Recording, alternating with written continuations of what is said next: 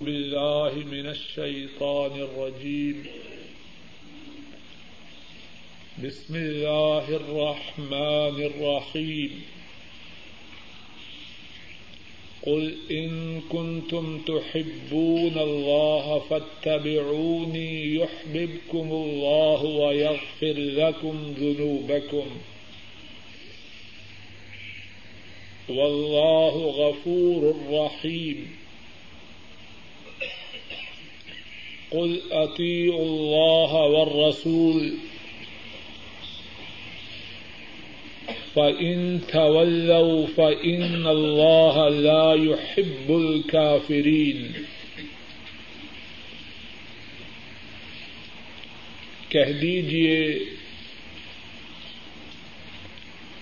اگر تم اللہ سے محبت کرتے ہو تو میری پیروی کرو۔ اللہ تم سے پیار کریں گے اور تمہارے گناہوں کو معاف کر دیں گے اور اللہ معاف کرنے والے مہربان ہیں۔ کہہ دیجیے اللہ اور رسول کی اطاعت کرو۔ پس اگر وہ پھر گئے پس بے شک اللہ کافروں سے پیار نہیں کرتے۔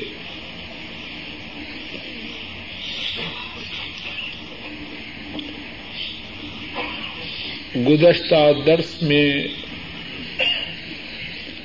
اللہ کی توفیق سے ان دو آیات کریمہ کے متعلق گفتگو کی گئی۔ اور یہ بات عرض کی گئی کہ جو کوئی اللہ کی محبت کا دعوی کرے، اسے چاہیے کہ اللہ سے محبت کے دعوی کا ثبوت پیش کرے۔ اور اللہ سے محبت کے دعوی کا ثبوت جناب نبی کریم صلی اللہ علیہ وسلم کی اتباع ہے۔ اور پھر یہ بات بیان کی گئی کہ جو شخص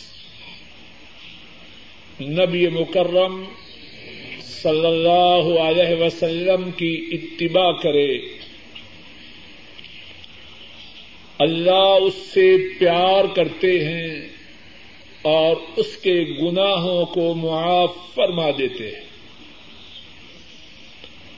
اور پھر اس کے بعد یہ بات بیان کی گئی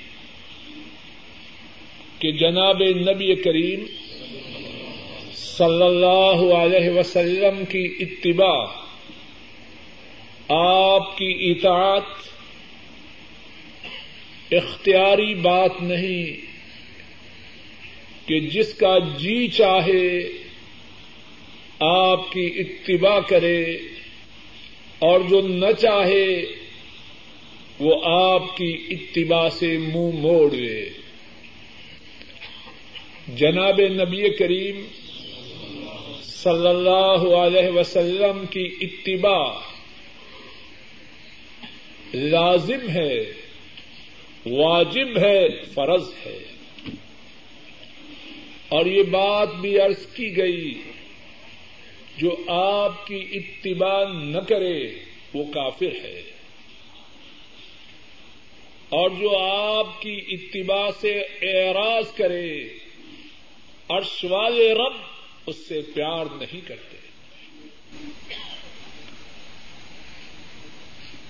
چاہا کہ اللہ کی توفیق سے آج کے درس میں بھی اسی اہم موضوع کے متعلق کچھ بات ارض کروں۔ شاید کہ اللہ اس بات کو کہنے اور سننے والوں کی نجات کا سبب بنائے اور کہنے اور سننے والوں کو اپنی زندگیوں کے نقشوں کو بدلنے کی توفیق عطا فرمائے۔ بات جو عرض کرنی ہے وہ یہ ہے نبی کریم صلی اللہ علیہ وسلم کی اتباع کے حوالے سے کہ یہ تو ہم نے سن لیا کہ جناب نبی کریم صلی اللہ علیہ وسلم کی اتباع لازم ہے، آپ کی اتباع واجب ہے، آپ کی اتباع فرض ہے۔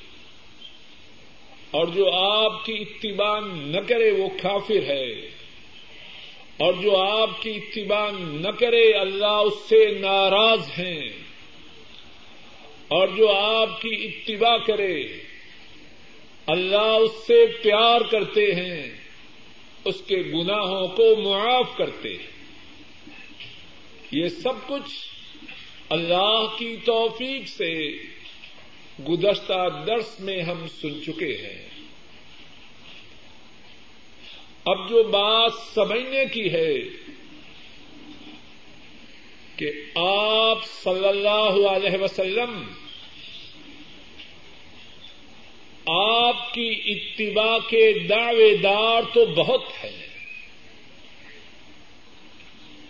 کیا کچھ علامات ہیں کچھ نشانیاں ہیں، کچھ تقاضے ہیں جو آپ کی اتباع کرنے والے پورے کرتے ہیں۔ جن میں وہ نشانیاں ہوں، جن میں وہ علامات ہوں جو ان تقاضوں کو پورا کریں، وہ اللہ کے فضل و کرم سے جناب نبی کریم صلی اللہ علیہ وسلم کی اتباع کرنے والے ہیں۔ اور جن میں وہ نشانیاں نہ ہوں، جن میں وہ علامات نہ ہوں، جو آپ کی اتباع کے تقاضوں کو پورا نہ کریں، وہ آپ کی اتباع کے دعوے دار تو ہیں، لیکن حقیقت میں آپ کے تابے دار نہیں۔ آپ کی تابے داری کے جو تقاضے ہیں اور آپ ان کو آپ کی اتباع کی نشانیاں اور علامات بھی کہہ سکتے ہیں۔ ان میں سے چند ایک تقاضوں کا ذکر اللہ کی توفیق سے مختصر سے انداز میں کرنا ہے۔ آپ کی محبت کا پہلا تقاضا یہ ہے، آپ کی اتباع کا پہلا تقاضا یہ ہے کہ آپ کا تابے دار، آپ کا متبع، آپ کی اطاعت کرنے والا جب بھی کوئی دین کا معاملہ ہو، اس بات کی جستجو کرتا ہے۔ اس بات کی کوشش کرتا ہے کہ رسول کریم صلی اللہ علیہ وسلم نے اس بارے میں کیا فرمایا۔ آپ کا اس بارے میں فرمان کیا ہے؟ آپ کی سنت کیا ہے؟ آپ کا متبع دین کے کسی معاملہ کے درپیش ہونے کے وقت اس بات کی ساری و کوشش کرتا ہے کہ سنت میں اس سوال کا کیا جواب ہے۔ آئیے ان لوگوں کی زندگیوں کے حوالے سے جن کے سچے مسلمان، سچے مومن اور نبی کریم صلی اللہ علیہ وسلم کے سچے تابے دار ہونے کی گواہی اور سوال رب نے دی ہے، ان کی زندگیوں کے حوالے سے اس بات کو ذرا سمجھے حضرت ابو بکر رضی اللہ تعالی ان ان کی خدمت میں ایک عورت آتی ہے۔ دادی ہے اور سوال کرتی ہے کہ بحثیت دادی مجھے وراثت میں سے حصہ دیا جائے۔ اور یہ واقعہ معطا امام مالک میں ہے۔ حضرت قبیصہ بن زویب راہ محلہ وہ روایت کرتے ہیں۔ حضرت صدیق رضی اللہ تعالی ان فرماتے ہیں مالک فی کتاب اللہ شعی وما علمت لك في سنة رسول الله صلی اللہ علیہ وسلم شيئا اے عورت، اللہ کی کتاب میں تیرا کوئی حصہ نہیں۔ مالک فی کتاب اللہ شعی اللہ کی کتاب میں تیرا کوئی حصہ نہیں۔ اور میرے علم کے مطابق رسول کریم صلی اللہ علیہ وسلم کی سنت میں بھی تیرا کوئی حصہ نہیں۔ اور اس کے بعد کیا فرمایا؟ ارجعی حتی اسأل الناس. اے عورت، تو پلٹ جا.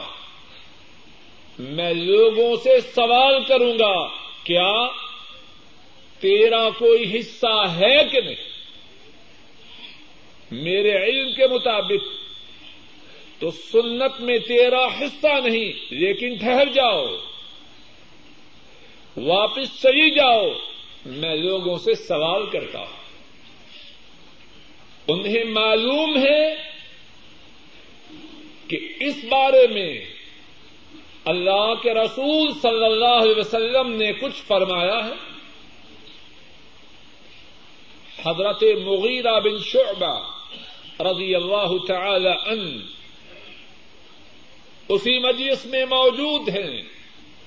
عرض کرتے ہیں، حضرت رسول اللہ صلی اللہ علیہ وسلم اعطاها السدس۔ میں اس مجلس میں موجود تھا کہ جس میں رسول کریم صلی اللہ علیہ وسلم نے اسی قسم کے قضیہ میں، اسی قسم کے کیس میں دادی کو وراثت میں سے چھٹا حصہ عطا فرمایا۔ حضرت صدیق رضی اللہ تعالی ان فوراً فرماتے ہیں حل مع کا غیرک؟ مغیرہ، کوئی اور شخص اس بارے میں تیرے ساتھ ہے جس نے جناب نبی کریم صلی اللہ علیہ وسلم کا یہ فیصلہ سنا ہو۔ محمد ابن مسلمہ۔ بولتے ہیں ہاں میں بھی اس وقت موجود تھا۔ اللہ کے نبی صلی اللہ علیہ وسلم نے اسی قسم کے معاملہ میں دادی کو وراثت میں سے چھٹا حصہ عطا فرمایا۔ حضرت ابو بکر رضی اللہ تعالی ان دونوں ساتھیوں کے بتلانے سے پہلے اس سنت سے بے خبر ہے۔ آپ کے اس فیصلے سے آگاہ نہیں۔ مغیرہ بن شعبہ اور محمد ابن مسلمہ دونوں بتلاتے ہیں کہ اللہ کے نبی صلی اللہ علیہ وسلم نے دادی کو اسی قسم کے معاملے میں چھٹا حصہ دیا۔ اب صدیقی فیصلہ کیا ہے؟ صدیقی فیصلہ وہی ہے جو محمدی فیصلہ۔ صلی اللہ علیہ وسلم۔ فن فضہ فن فضہ لہ ابو بکر رضی اللہ تعالی ان ابو بکر نے آنے والی دادی کو وراثت میں سے وہی حصہ دیا جو رسول کریم صلی اللہ علیہ وسلم نے اپنے یہاں آنے والی دادی کو چھٹا حصہ عطا فرمایا۔ آپ کی اتباع کا پہلا تقاضا کیا ہے؟ بولیے، دین کا جو معاملہ ہو سنت سے، اللہ کے نبی کی حدیث سے اس کا جواب طلب کرنا۔ اور یہی کیفیت عمر فاروق رضی اللہ تعالی عنہ کی ہے۔ معتا امام مالک میں ہے۔ امام ابن شہاب راہ اللہ روایت کرتے ہیں۔ عمر فاروق رضی اللہ تعالی عنہ، مینا کے مقام پر تقریر فرما رہے عمر فاروق مسلمانوں کی خلیفہ ہیں۔ مینا کے مقام پر حج کے موسم میں تقریر کر رہے اور کیا فرماتے ہیں؟ اے لوگوں اللہ کے لیے مجھے بتلاؤ، نبی کریم صلی اللہ علیہ وسلم نے اس مسئلہ کے متعلق کچھ فرمایا ہے کہ نہیں؟ کیا مسئلہ ہے؟ ایک شخص قتل ہو جائے، اس کی دیت دی جائے، اس کی بیوی کو اس دیت میں سے کچھ حصہ ملے گا یا نہ ملے گا؟ عمر فاروق کون ہیں؟ امت میں اللہ کے نبی کے بعد دوسرے نمبر کی شخصیت پہلے نمبر پر کون ہے صدیق۔ دوسرے نمبر پر فاروق رضی اللہ تعالی عنہما۔ اور کیا فرما رہے ہیں؟ اے لوگوں اللہ کے لیے جس کسی کے پاس سنت مصطفیٰ میں اس مسئلہ کا جواب ہے، وہ فاروق کو آگاہ کرے۔ صلی اللہ علیہ وسلم۔ اور ایسا کیوں نہ کریں، وہ سچے متبع ہیں۔ آپ کے صحیح معنوں میں تابے دار ہیں۔ اب کیا ہوتا ہے؟ ایک آرابی ضحاک ان کا نام ہے رضی اللہ تعالی ان مدینہ سے باہر کے رہنے والے ہیں۔ وہ کھڑے ہوتے ہیں۔ عرض کرتے ہیں، اے امیر المؤمنین اور رسول کریم صلی اللہ علیہ وسلم نے مجھے گرامی نامہ ارسال فرمایا کہ اشیم جو قتل ہو چکا تھا اور جس کی دیت دی گئی، آپ نے مجھے گرامی نامہ ارسال فرمایا کہ اشیم کی بیوی کو اشیم کی دیت میں سے حصہ دیا جائے۔ عمر فاروق امیر المؤمنین ہے۔ امت میں اللہ کے نبی کے بعد دوسرے نمبر کی شخصیت ہے۔ اور اپنے دور خلافت میں امت میں پہلے نمبر کی شخصیت ہے۔ اقتدار میں بھی، دین میں بھی فکا میں بھی سمجھ میں بھی پہلے نمبر کی شخصیت ہے اپنے وقت میں۔ لیکن معلوم نہیں اس مسئلے کا سنت میں کیا جواب ہے، لوگوں سے دریافت کر رہے اور ہچکچاتے نہیں، تردد نہیں کرتے، چھپاتے نہیں برسر عام خطبہ عام میں مینا کے موقع پر لوگوں کو قسم دے کے کہہ رہے ہیں، اللہ کا واسطہ دے کے کہہ رہے ہیں، جس کسی کو اس مسئلہ کی خبر ہو، عمر کو خبر دے۔ آپ صلی اللہ علیہ وسلم، آپ کی اتباع کا پہلا تقاضا کیا ہے؟ بولیے، جس بات کی خبر نہ ہو کیا کیا جائے؟ اس کے متعلق سنت مصطفیٰ صلی اللہ علیہ وسلم کے حوالے سے بات کو دریافت کیا جائے۔ اور پھر ان دونوں واقعات میں ایک اور بات ہے، اور وہ جناب رسول کریم صلی اللہ علیہ وسلم کی اتباع کی دوسری علامت ہے۔ اور وہ کیا ہے کہ جب آپ کی سنت مل جائے، جب آپ کا ارشاد مل جائے، جب آپ کا فرمان مل جائے، تو کیا کرے؟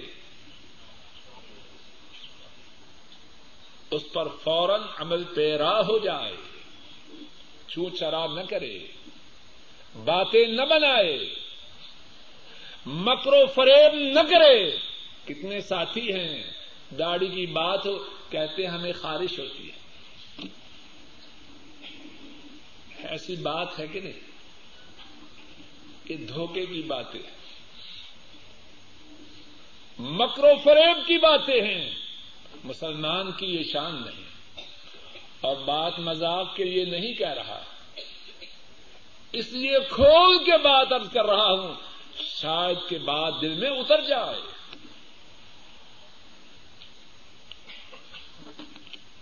آپ کی اتباع کی دوسری علامت کیا ہے؟ بولیے، جب آپ کی سنت مل جائے، آپ کا ارشاد مل جائے، آپ کا عمل مل جائے، فوراً اس پہ عمل پیرا ہو جائے۔ صدیق رضی اللہ تعالی ان دادی کے حصے کے متعلق نہ جانتے تھے۔ اور سمجھتے تھے، دادی کا کوئی حصہ نہیں۔ سنت ملی، اس پہ عمل کیا یا نہ کیا۔ فاروق رضی اللہ تعالی ان سمجھتے تھے، قتل ہو جانے والے شوہر کی دیت میں بیوی کا کوئی حصہ نہیں۔ اللہ کے نبی صلی اللہ علیہ وسلم کی سنت ملی اپنی رائے کو چھوڑا یا اسی پہ کار بند رہے اپنی بات چھوڑ دی، مدینے والے کی بات کو تھام لیا۔ صلی اللہ علیہ وسلم۔ حضرات صحابہ کی زندگیوں میں کتنے واقعات ہیں۔ اللہ کے نبی صلی اللہ علیہ وسلم کا فرمان ملتا۔ اللہ کے نبی صلی اللہ علیہ وسلم کی سنت ملتی، فوراً اس پر عمل کرتے۔ ایک واقعہ اس بارے میں سن لیجیے پھر تیسری علامت انشاءاللہ اللہ عرض کروں گا۔ امام ابو داود رحمہ اللہ روایت کرتے ہیں۔ حضرت ابو اسعید الانصاری رضی اللہ تعالی عنہ۔ وہ اس حدیث کے راوی ہیں۔ رسول کریم صلی اللہ علیہ وسلم مسجد کے باہر ہیں۔ اپنی مسجد شریف کے باہر ہیں۔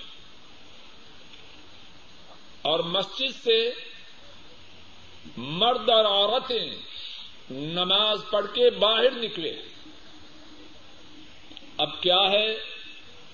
راستے میں عورتیں اور مرد اکٹھے جا رہے ہیں۔ نماز پڑھ کے نکلے ہیں، عورتیں اور مرد اکٹھے جا رہے ہیں۔ رسول کریم صلی اللہ علیہ وسلم اس منظر کو ناپسند فرماتے ہیں۔ عورتیں اور مرد اکٹھے ہوں، آپ کو یہ منظر ناگوار ہے۔ ارشاد فرماتے ہیں اس ساخرنا فن لئی سلکن انتحکن طریق عورتوں، پیچھے ہٹ جاؤ۔ تمہیں یہ حق نہیں کہ راستے کے درمیان میں چلو۔ علیکن بحافات الطریق. عورتوں راستے کے کناروں میں چلو. دو ہی جملے ہیں، یا تین ہیں. پیچھے ہٹ جاؤ. راستے کے درمیان میں چلنے کا تمہیں کوئی حق نہیں. راستے کے کناروں پہ چلو۔ مسلمان عورتیں اور وہ عورتیں بھی بڑی باکمال ہیں۔ آج کے سینکڑوں ہزاروں لاکھوں آدمی ان عورتوں کی خاک کا بھی مقابلہ نہیں کر پاتے۔ کیا اثر ہے؟ اللہ کے نبی صلی اللہ علیہ وسلم کی تابے دار عورتوں پر۔ حضرت ابو سعید فرماتے ہیں فکانت المرأة تلصق بالجدار۔ عورت آپ کے اس فرمان کے سننے کے بعد دیوار کے ساتھ چمٹ گئی۔ جو عورتیں تھیں، آپ کے اس فرمان کے سننے کے بعد دیواروں کے ساتھ چمٹ چمٹ کے جاتی، چمٹ چمٹ کے جاتی۔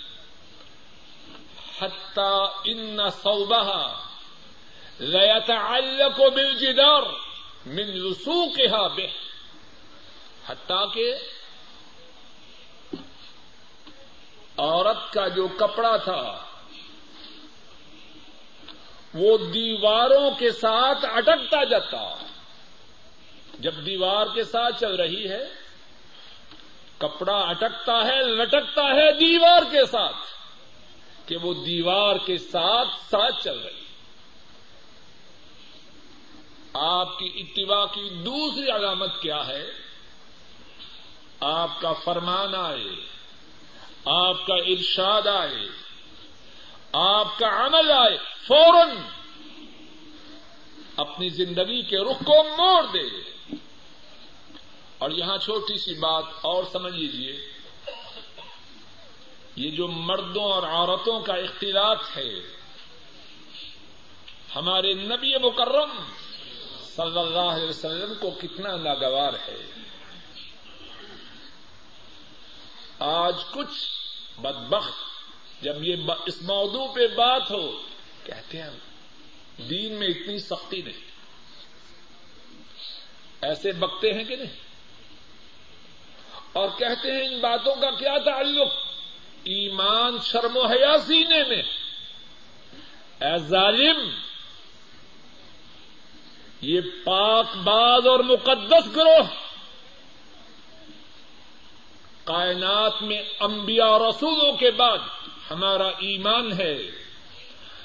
آسمان نے حضرات صحابہ اور صحابیات ایسا مقدس اور پاک باز گروہ نہیں دیکھا۔ ان سے پہلے جتنے لوگ آئے، انبیاء رسولوں کے علاوہ، اور قیامت تک جتنے آئیں گے، ان تمام میں سے مقدس، ان تمام میں سے پاک باز ہمارے نبی کریم صلی اللہ علیہ وسلم کے ساتھی ہیں، مرد ہو یا عورت؟ اور کہاں سے آئے ہیں؟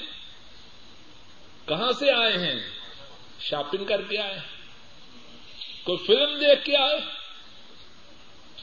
نماز پڑھ کے آئے؟ مسجد نبوی سے آئے ہیں؟ اور ان کا امام کون ہے اس نماز میں؟ وہ امام ہے، کائنات میں اس ایسا کوئی امام نہیں۔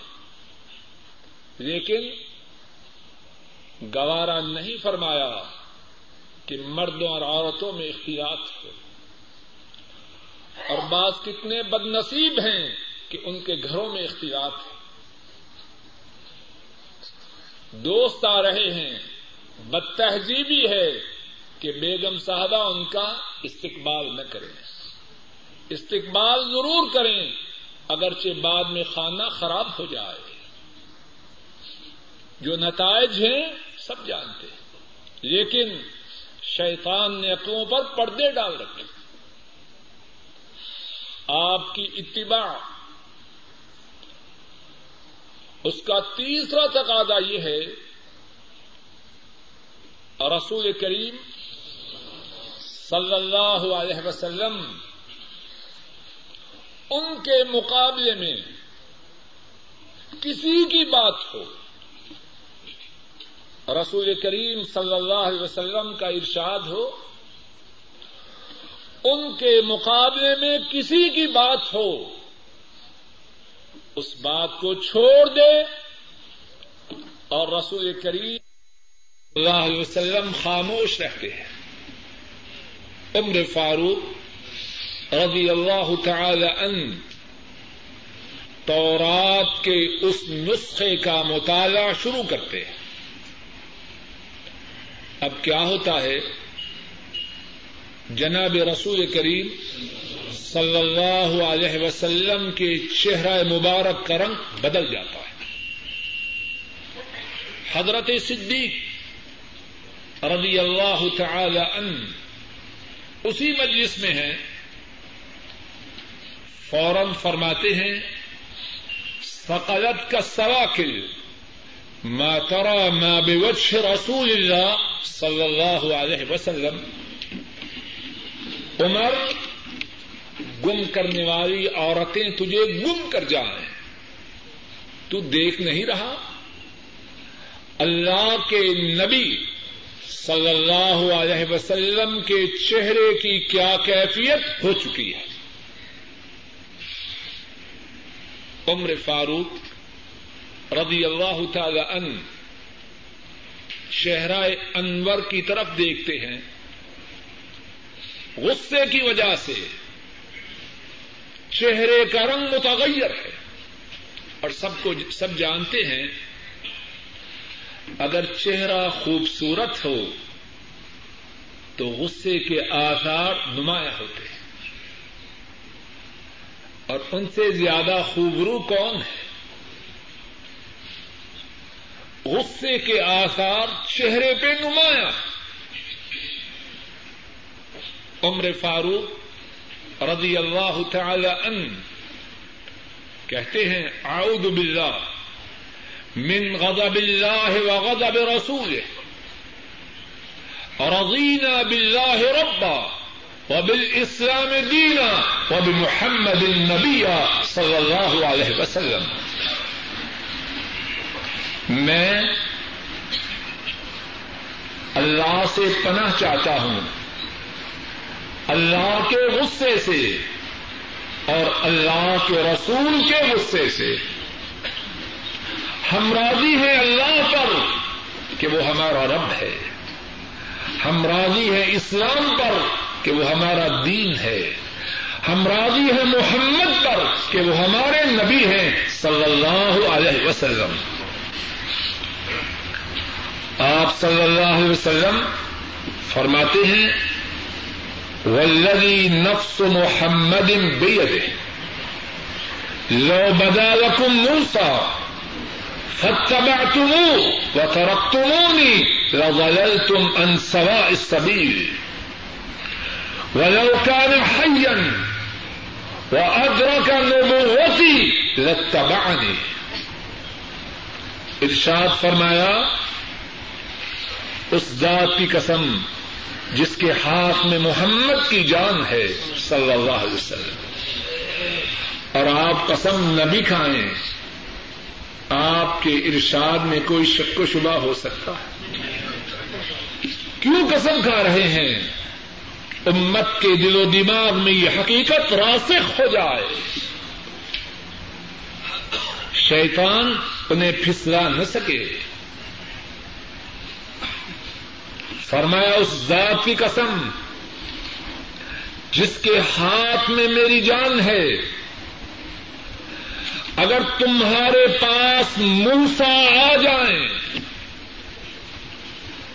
اور تم مجھے چھوڑ کر ان کی پیروی کرو، کیا ہو؟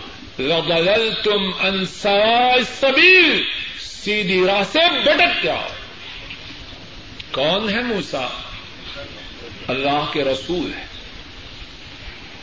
اور جتنے رسول تشریف لائے، ان میں سے پانچ رسول وہ ہیں جن کی شان و عظمت سب سے بلند بالا ہے۔ اور ان پانچ میں سے ایک موسا ہے، علیہ السلام۔ پانچ رسول وہ ہیں جنہیں العزم رسول کہا گیا ہے۔ ازم والے رسول۔ اور ان پانچ میں سے ایک کون ہے؟ موسا علیہ السلام۔ اور موسا وہ ہیں۔ وہ کلام اللہ موسا تکلیما اللہ نے ان سے گفتگو فرمائی۔ کتنی شان ہے۔ اور رسول کریم صلی اللہ علیہ وسلم کیا فرما رہے ہیں؟ اگر موسا آ جائیں، تم مجھے چھوڑ کر موسا کی پیروی کرو، کیا ہو؟ بدل تم منسا سبیر سیدھی راہ سے بٹک جاؤ۔ ساتھیوں ذرا غور کرو۔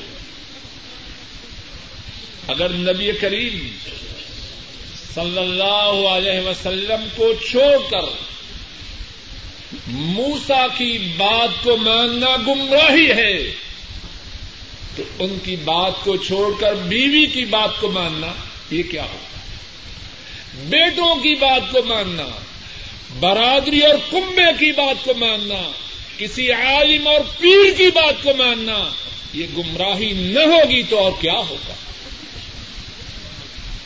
یہ جتنے لوگ ہیں، ہمارے گھر والے ہوں ہماری برادری ہو یا کوئی عالم ہو، کیا اس کی شان موسا علیہ السلام سے بڑی؟ اگر محمد صلی اللہ علیہ وسلم ان کی بات کو چھوڑ کر موسا کی پیروی کرنے والا گمراہ ہے، تو کسی اور کی بات کو لے کر ان کی بات کو چھوڑنے والا کب ہدایت یافتہ ہو سکتا ہے۔ اور پھر اسی پر بس نہیں۔ پر میں ولو كان حيا وادرك نبوتي لاتبعني۔ اگر موسا زندہ ہو اور میری نبوت کے زمانے کو پالے، تو اس پر بھی لازم ہے۔ کہ وہ محمد کا تابے دار ہو کے زندگی پسند صلی اللہ علیہ وسلم۔ آپ کی اتباع اس کا تیسرا تقاضا کیا ہے؟ آپ کے مقابلہ میں کوئی ہو، اس کی پرواہ نہ کرے۔ آپ کا تابے دار بن جائے۔ آپ کی اتباع کا چوتھا تقاضا یہ ہے آپ کی سنت کے خلاف، آپ کے حکم کے خلاف، آپ کے ارشاد کے خلاف جتنے لوگ ہوں، ان کی کثرت کی، ان کی میجارٹی کی پرواہ نہ کرے۔ حضرت محمد صلی اللہ علیہ وسلم وہ ہیں، وہ تنہا ہزاروں سے زیادہ وزن والے۔ ہزاروں نہیں، لاکھوں، کروڑوں، بلکہ اللہ کی ساری مخلوق سے زیادہ عظمت و شان والے۔ اگر وہ تنہا ایک طرف ہوں، باقی سارے دوسری طرف ہو جائیں، ان کے مقابلہ میں ساری مخلوق کی ان کے مقابلہ میں کوئی حیثیت کتنے واقعات ہیں جو آپ کی اتباع کے اس تقاضے کو واضح کرتے ہیں۔ ایک واقعہ، سارا واقع تو نہیں، اس کی طرف اشارہ کیے دیتا اور رسول کریم صلی اللہ علیہ وسلم نے اپنے انتقال سے پہلے ایک لشکر تیار کیا ہے اور اس لشکر کا سپا سالار حضرت اسامہ کو بنایا رضی اللہ تعالی عنہ۔ اور ان کی عمر اس وقت بیس سال یا اٹھارہ سال۔ اور لشکر روانہ کرنا ہے رومیوں سے جنگ کے لیے، مدینہ طیبہ سے دور۔ اب آپ صلی اللہ علیہ وسلم انتقال فرما گئے۔ ابھی لشکر روانہ نہیں ہوا۔ ابھی لشکر روانہ نہیں ہوا۔ حالات بدل چکے ہیں۔ مسلمانوں کے دشمن اہل اسلام کے خلاف تدبیریں کر رہے ہیں۔ اور خدشہ ہے کہ اسلام کے دشمن اور مرتدین مدینہ طیبہ پر حملہ کرتے ہیں۔ عام صحابہ کی رائے یہ ہے کہ اس لشکر کو روانہ نہ کیا جائے۔ کیوں؟ حالات بدل چکے ہیں۔ لشکر روک لیا جائے۔ ابو بک رضی اللہ تعالی عنہ، وہ کیا کرتے ہیں؟ آپ صلی اللہ علیہ وسلم کے انتقال کا تیسرا دن ہے۔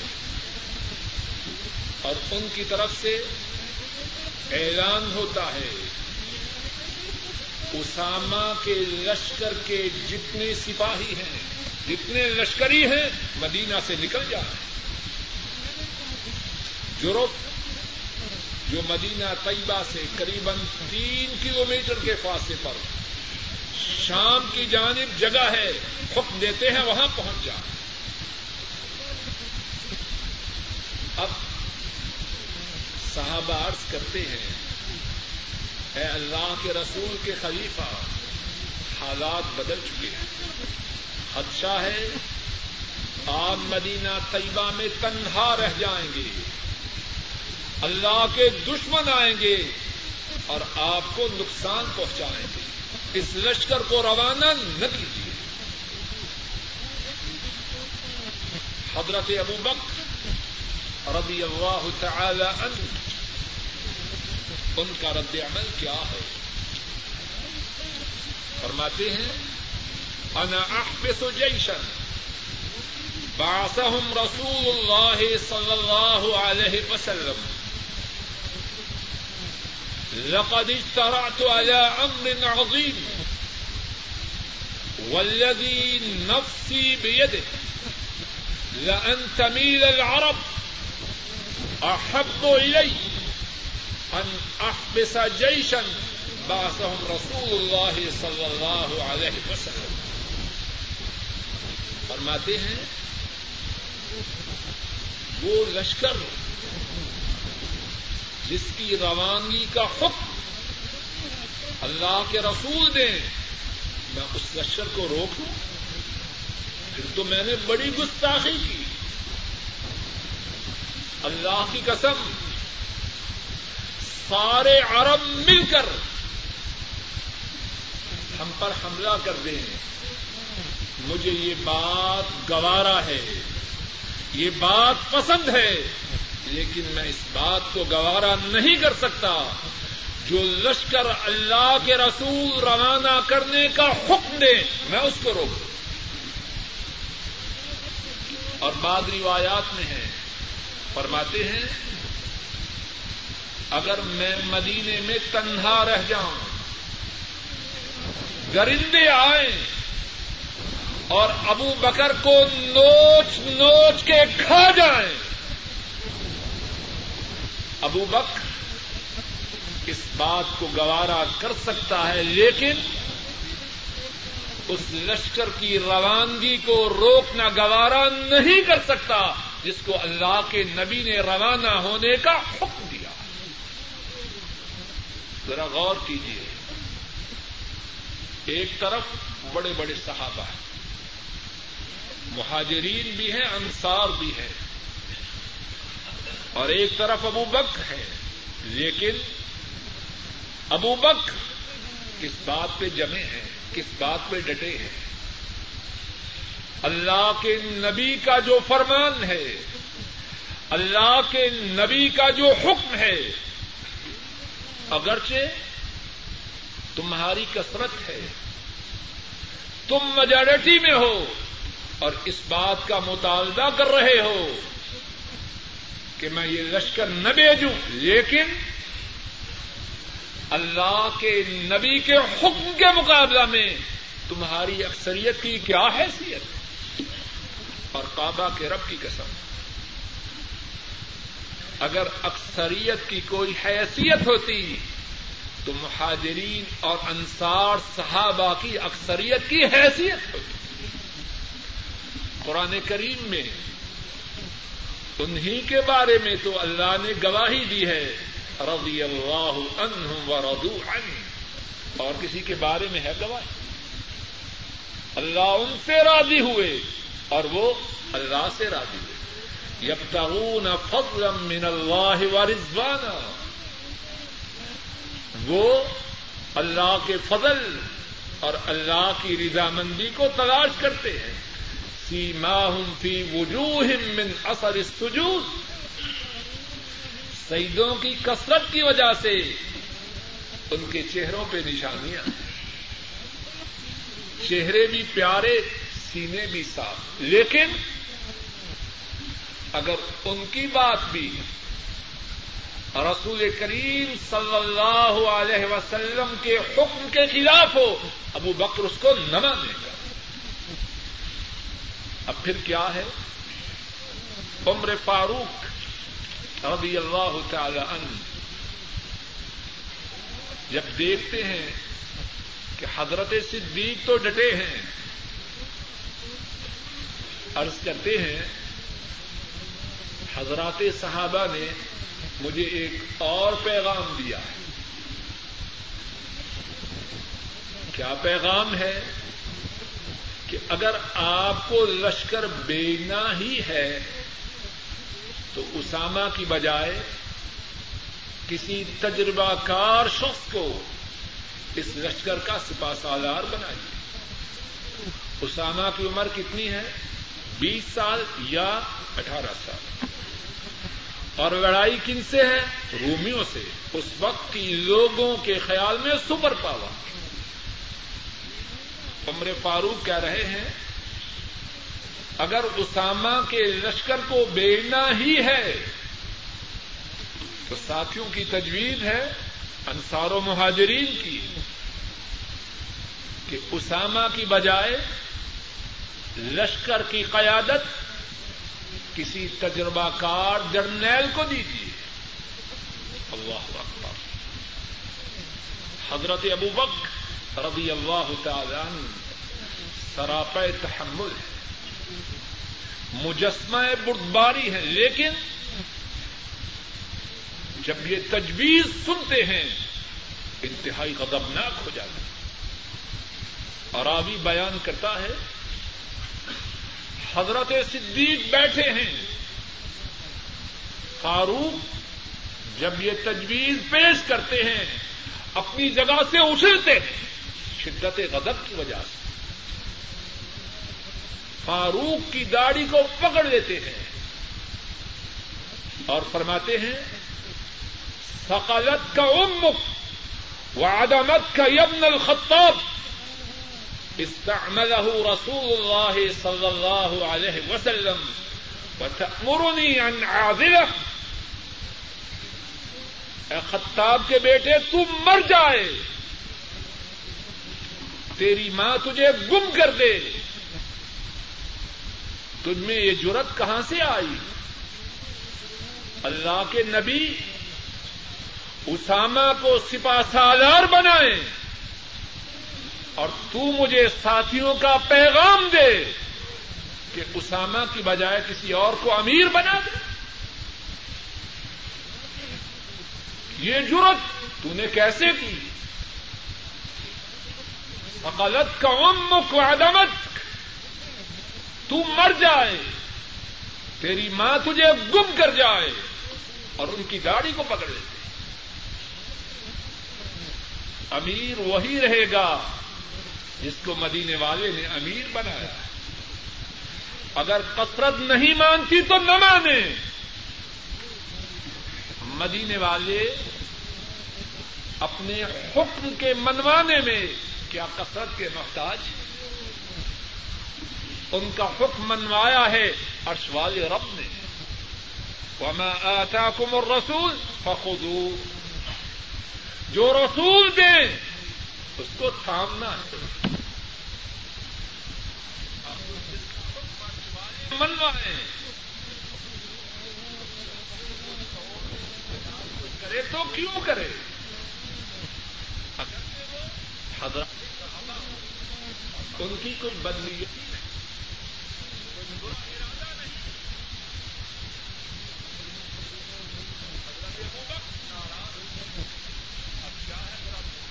اور اسی بات پر اپنی بات کو ختم کرتا ہوں۔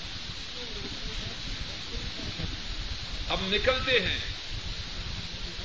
لشکر اسامہ کو روانہ کرنے کے اپنی سواری سے اترتے ہیں۔ حضرت عبد الرحمان کو اپنی سواری دیتے ہیں۔ اب کیا سب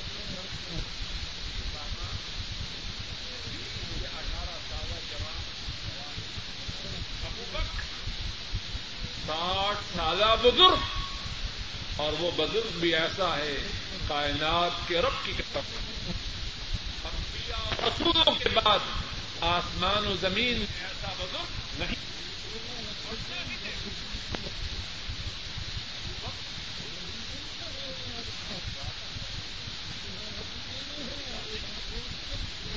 رحمان و رحیم اپنے کلام میں بات یار غار تو وہی ہے۔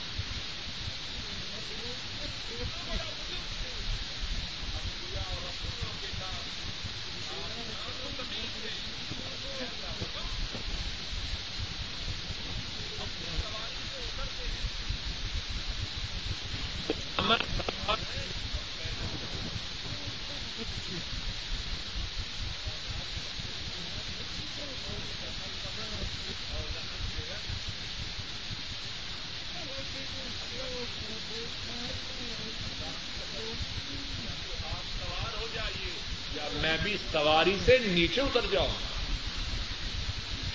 ارشاد فرماتے ہیں، واللہ، لا ارکبن ولا تنزلن اللہ کی قسم، نہ میں سوار ہوں گا اور نہ ہی تجھے سواری سے نیچے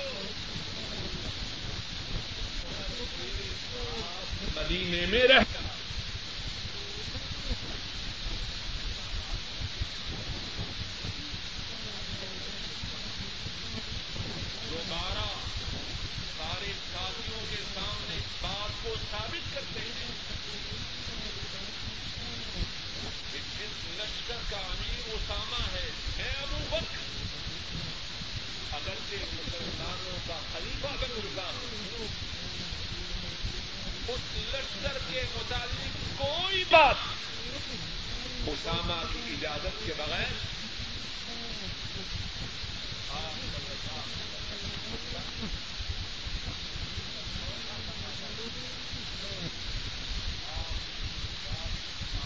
کتنے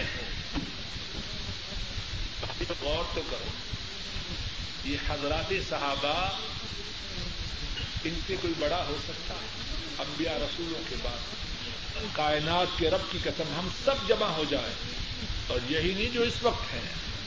جتنے کائنات میں لوگ ہیں اب، وہ سارے جمع ہو جائیں۔ سارے مل کے فاروق کی خاک کو نہیں پا سکتے۔ اب کتنی اکثریت ہے اس لشکر کو روکنے والوں کی۔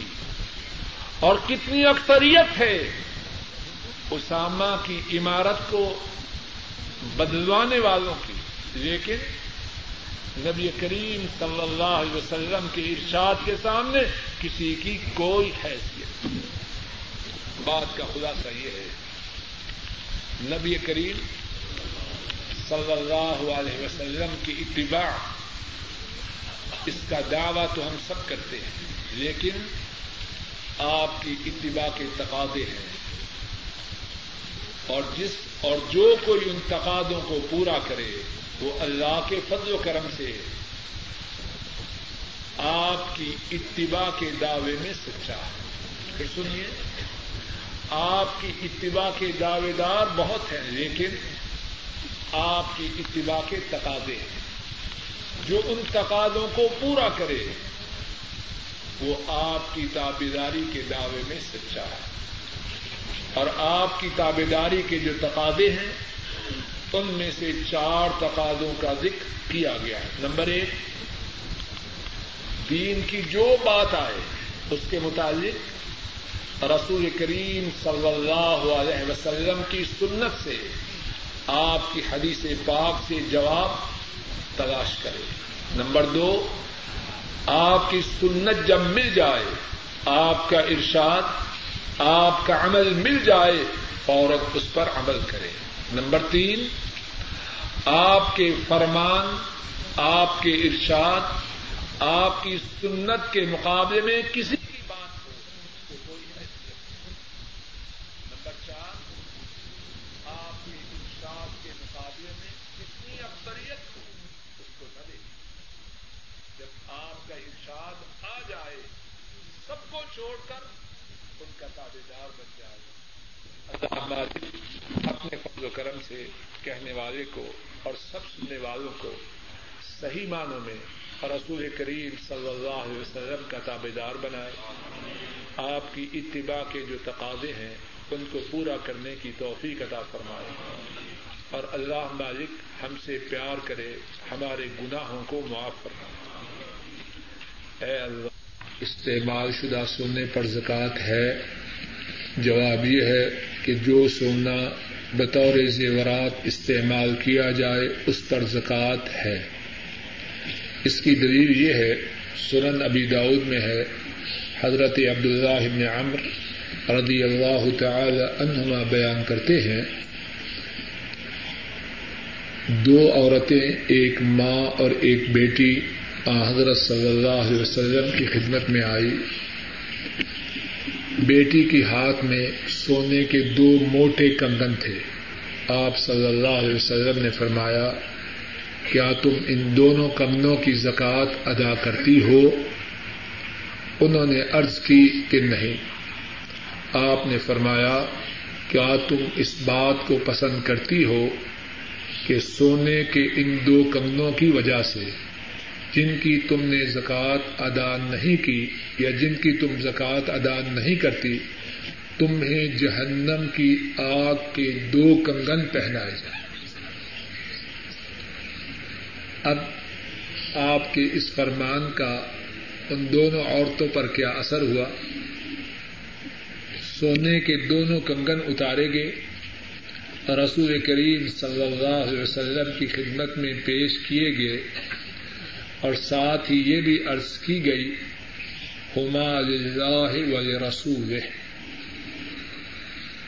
ان دو کنگنوں کی زکات نہیں، بلکہ ہم یہ دونوں کنگن اللہ کی راہ میں دیتی ہیں، اللہ کے رسول جیسے چاہیں ان کو تقسیم کرتے ہیں۔ تو اس سے معلوم ہوتا ہے کہ استعمال شدہ زیورات میں زکات ہے۔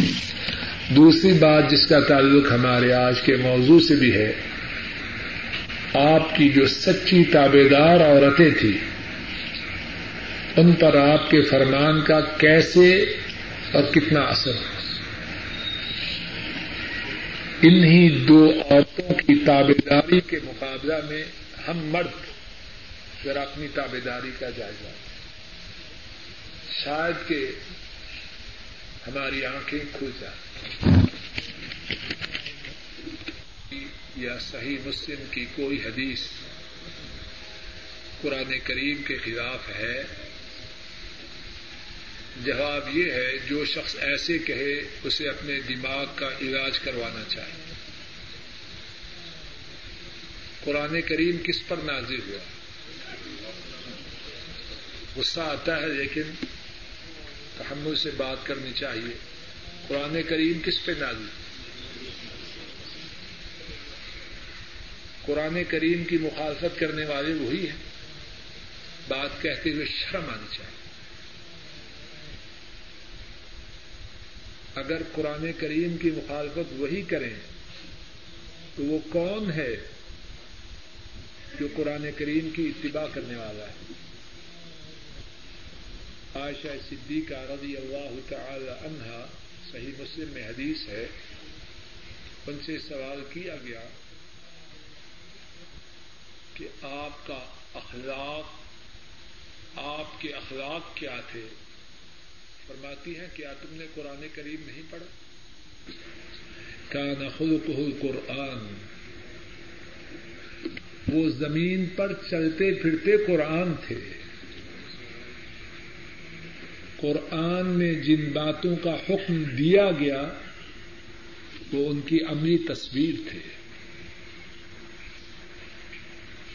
اگر قرآن کریم کی وہی مخالفت کریں، تو کون قرآن کریم کی اتباع کرے اور پھر قرآن کریم میں ہے وہ انزل نہ کا ذکر کہ تو بئی نہ سے ہے ہم نے یہ کتاب آپ پر نازل کی۔ کہ آپ اسے لوگوں کے لیے بیان کریں۔